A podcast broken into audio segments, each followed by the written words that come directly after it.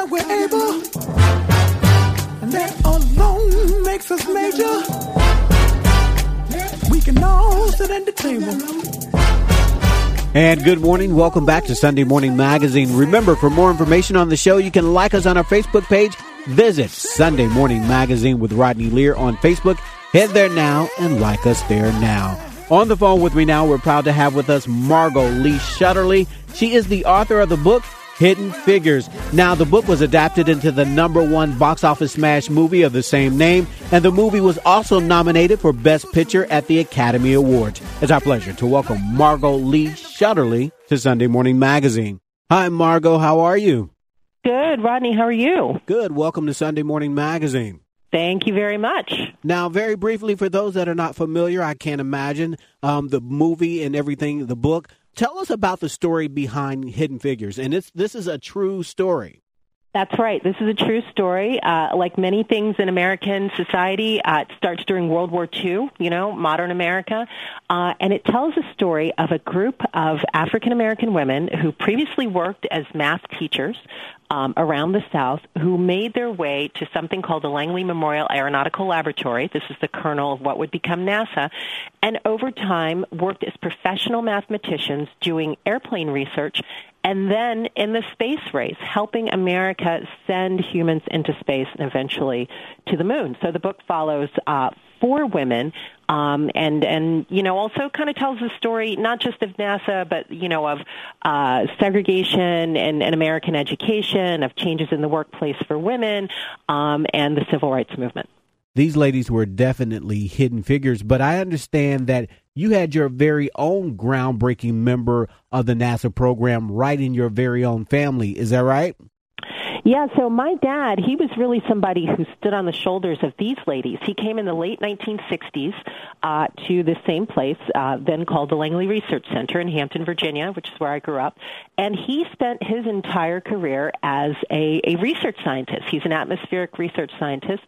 And that is the reason why I got to know um, these women uh, that I wrote about and got to know, you know, even more broadly than that, a lot about what NASA did and, uh, and you know, the, the story, the backstory of NASA. Now, you just mentioned this. You grew up knowing this story. You knew these women. They were actually women you knew. But growing up, you say you took this all for granted. Is that right? What made you decide to write the story of these women? Yeah, you know, I took it for granted because the women got up, they went to work, like you know, like my dad, like my mom, like other people in the community, and they they did this job. and They didn't really talk about it. Um, they came home, they took care of their kids, they went to the grocery store, you know, all these different things. Uh, it just it so happened that they were doing this really remarkable work. Uh, so we knew about the story in Hampton, Virginia. It was really my husband who was listening to my dad talk about them and what they did, who said, you know, this isn't in the history books. I've never heard of this. Why haven't I heard this story? Which is probably the single most frequently asked question mm-hmm. relating to hidden figures. Why haven't I heard this story?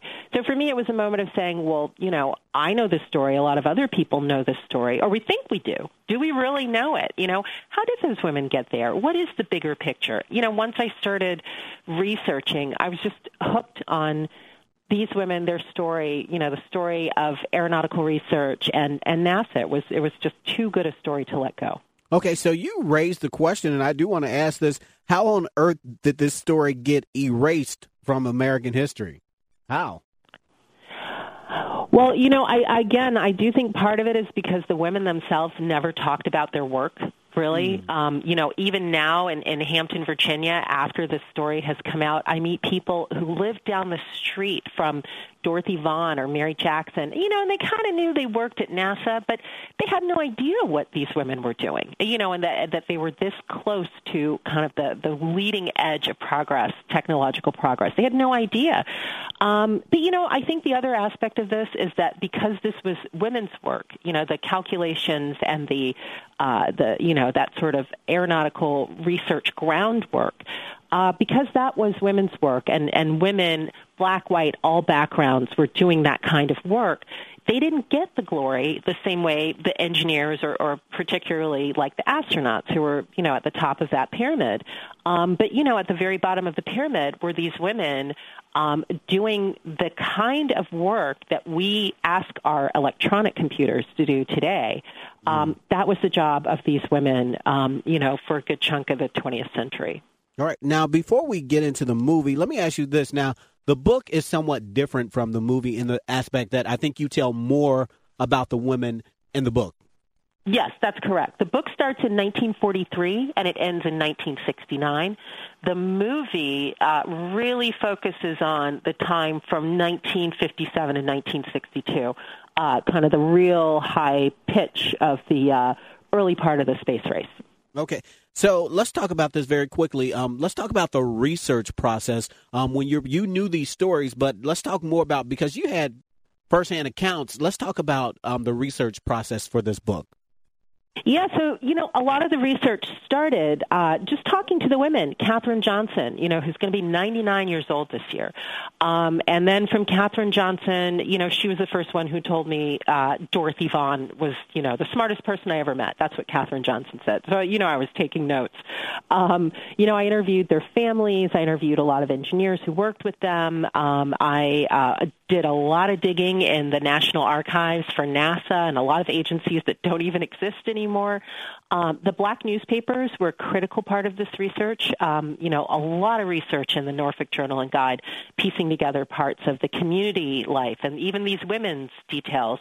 Um, the local, you know, daily press newspaper are very useful. The the uh, employee newsletter for for the NASA Langley Research Center. Um, you know, phone books, floor plans. There's just, a, you know, information absolutely everywhere. It was just a matter of pulling it all together and carving out the story. And in case you're just tuning in, we're speaking to Margot Lee Shetterly. She's the author of the book Hidden Figures. For more information on Margot or more information on Hidden Figures, visit our Facebook page, Sunday Morning Magazine with Rodney Lear on Facebook. Head there now and like us there now, and you can actually join the conversation there this morning as well. Now, let's talk about the movie. Now, I understand that you were actually in the process of writing the book. You were still writing the book when you found out that the book was going to be adapted into a movie. Very unusual. Tell me what happened.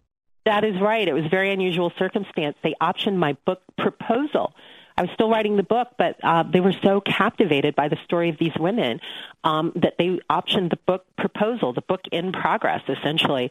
And so the book and the movie were on parallel tracks, which is why the book came out in September and the movie came out just two two months later, in, in or three months later in December. Wow. So, what was that like when you found out that the book was going to be turned into a movie? Uh, it was amazing. I mean, it, it's you know obviously it's everyone's dream as a writer to get a book published. So first of all, that was a huge huge deal for me. Mm-hmm. Uh, finding that it's going to be made into a movie is you know another level of excitement um, with all these amazing people. Uh, but you know at the same time, you feel a certain amount of pressure to you know to write as fast as I can to um, do justice to these women and, and to trust that the people with the, who are making this movie will understand the story and do it justice. Um, and I was I was very happy uh, with how the movie came out, and probably more importantly, the women and their families were very happy with the with the movie. So, did you have any input into the movie at all? Uh, yeah, they hired me as a consultant, so okay, uh, I weighed in. Yeah, as uh, on the story, and you know, it was it was it was a really interesting. It was a great experience. Everyone knew this was a, an important story. They they felt it was more than just an you know another movie, and um, and they wanted to get it right. So um, you know, I, I really enjoyed uh, the the process of seeing my book in progress adapted into a film. So, what sort of feedback do you get from young girls? It has to be tremendous, the feedback from young girls, because this is on screen, it's in writing, you wrote the book, empowering girls, I'm sure. It has been like a tidal wave. Um, you know, I I have been traveling a lot and you know speaking a lot. I meet a lot of young women, um, you know, girls, women who are in uh, science and math programs in colleges. Um, you know, just even men who are in science and math programs or, or young boys who are energized by these women. But you know, the feedback is just tremendous. Um, you know, particularly for girls and girls of color. And you know, I got a tweet yesterday from a mom who told me that her daughter had told her, you know, regarding her math homework, that the numbers were going into her, her head just like Dorothy Vaughan. Wow, you know, it was just exciting. Like she she was channeling Dorothy Vaughan with her math homework, and how powerful is that? All right. Well, we're running out of time this morning, but what's next? I want to ask you what's next. What are you working on next?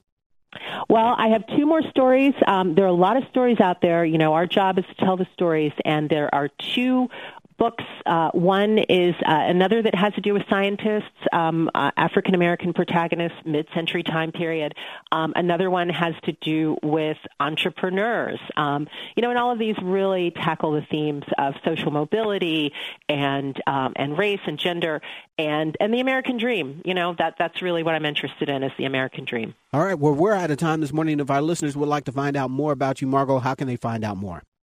Well, they can follow me on Twitter. I am at Margot Shetterly, M A R G O T S H E T T E R L Y, Margot Shetterly. Or, you know, you can uh, visit my website, which is margotleeshetterly.com. All right. Thank you so much for taking time to talk to us. I really do appreciate it. Thank you. Thanks, Rodney. Bye. We've been speaking to Margot Lee Shetterly, author of the New York Times bestselling book that inspired the film Hidden Figures, The American Dream, and the untold story of the black women mathematicians who helped win the space race. We'll be back with more Sunday Morning Magazine right after this.